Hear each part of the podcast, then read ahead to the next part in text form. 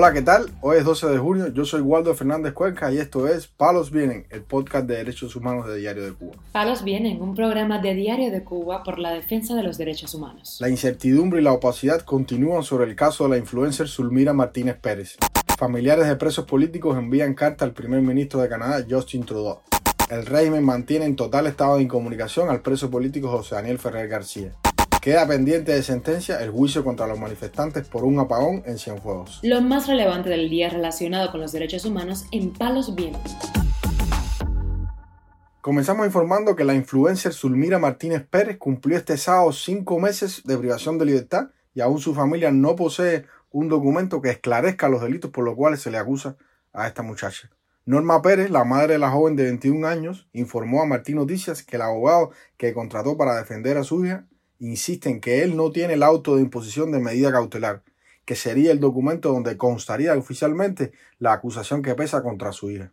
La madre añadió que todavía ella no sabe con seguridad si a su hija la acusan de propaganda contra el orden constitucional o instigación a delinquir, porque en Villamarista le han mencionado ambos delitos, pero hasta ahora ella no dispone de ninguna documentación al respecto.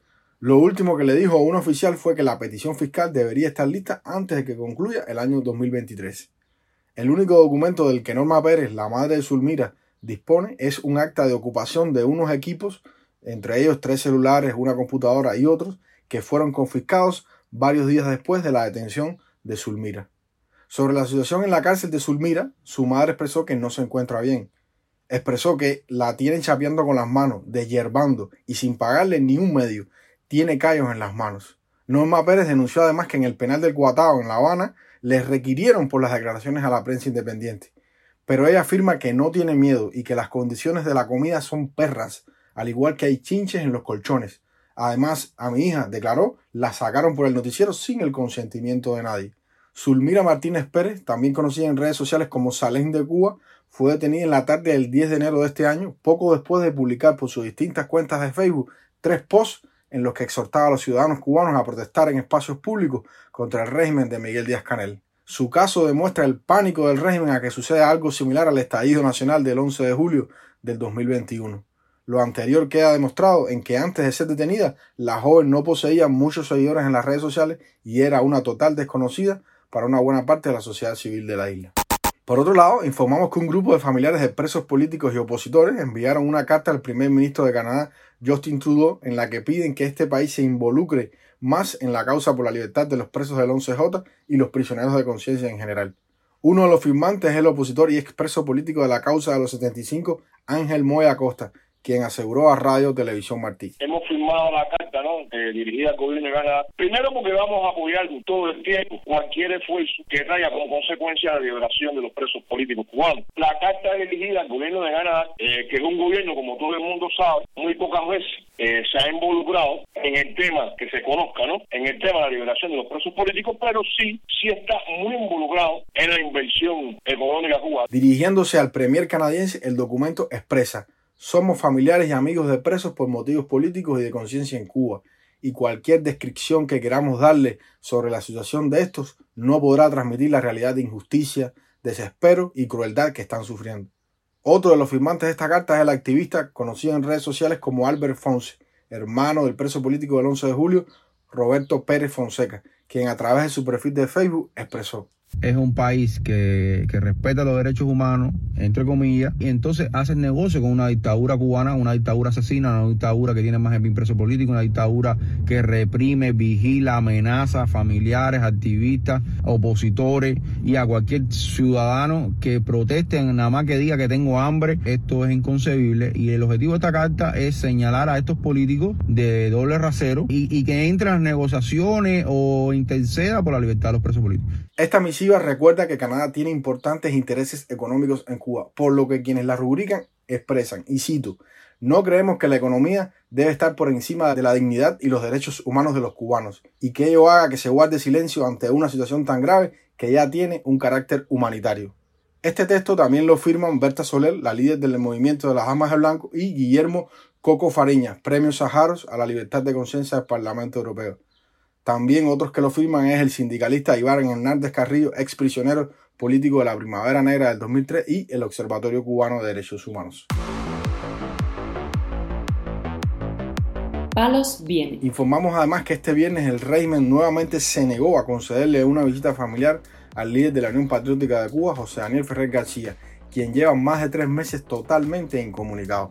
Su esposa, Nelves Maray Ortega, intentó verlo este viernes, pero las autoridades carcelarias nuevamente le negaron ese derecho. En el día de hoy, viernes 9 de junio del 2023 me trasladé hacia la prisión de máxima severidad Mar Verde, aquí en Santiago de Cuba, ya que el pasado día 7 de junio del 2023 me dijeron que supuestamente hoy sería la visita conyugal con mi esposo, el líder de la Unión Patriótica de Cuba, promotor de Cuba Decide, presidenta del Consejo para la Transición Democrática en Cuba, perteneciente al PDP y tres veces presa política de conciencia José Daniel Ferrer García. Allí me trasladé en el horario acordado y resulta que la visita fue nuevamente negada por tercera ocasión consecutiva, de igual manera como han hecho con las visitas familiares. De las cosas que le llevé con la esperanza de hacérselas pasar a mi esposo, solamente aceptaron el agua y un frasco con analgésicos.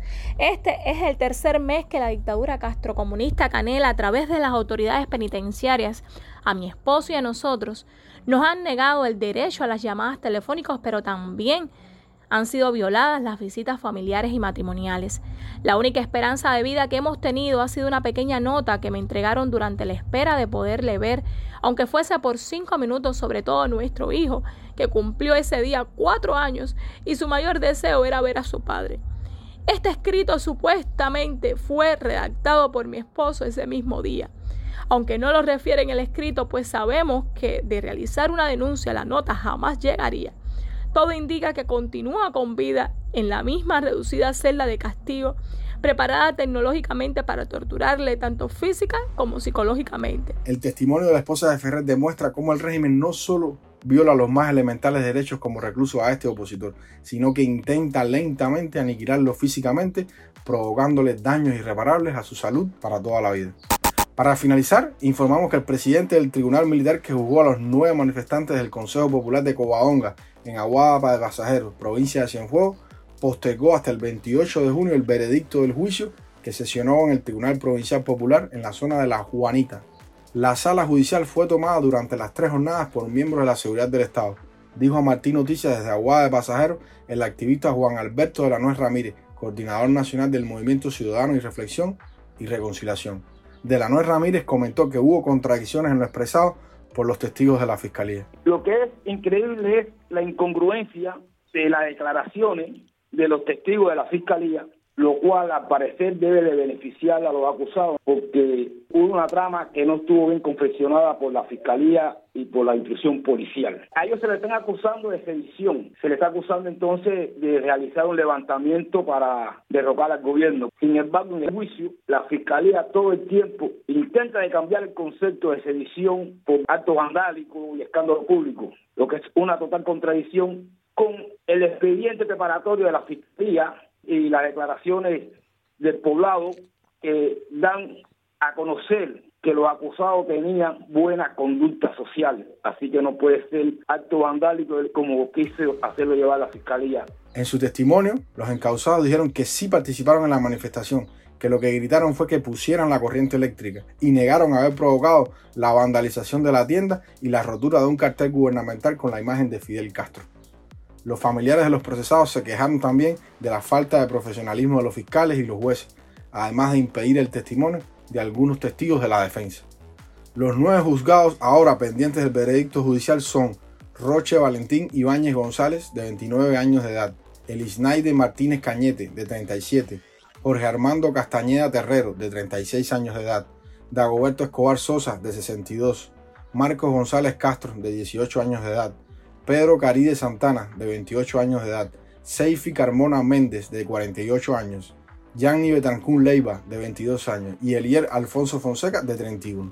Estos cubanos fueron acusados por los presuntos delitos de sedición, desacato y sabotaje, tras su participación en la protesta popular en la localidad de Covadonga en medio de un prolongado apagón en julio del año pasado, según la imputación oficial elaborada por la Fiscalía Militar de la región de Cienfuegos y firmada por el teniente coronel José Antonio Comas Llanes.